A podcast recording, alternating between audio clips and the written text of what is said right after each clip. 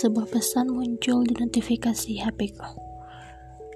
Aku gak apa-apa kok. Aku baik-baik saja. Kamu gak perlu khawatir. Iya.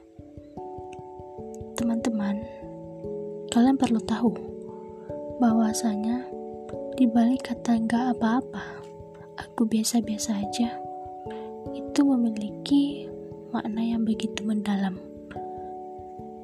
Makna yang begitu lebih deep. Kalian harus tahu bahwasanya belum tentu kata baik-baik saja itu sudah pasti baik-baik saja. Belum tentu. Karena bisa jadi kata baik-baik saja malah menjadi luar biasa dari hal yang tidak pernah kita duga sebelumnya.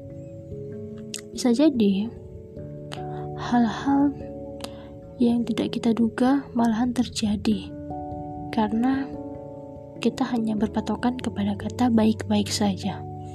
Jadi mulailah dari saat ini PK dengan kata-kata aku baik-baik saja atau aku gak apa-apa.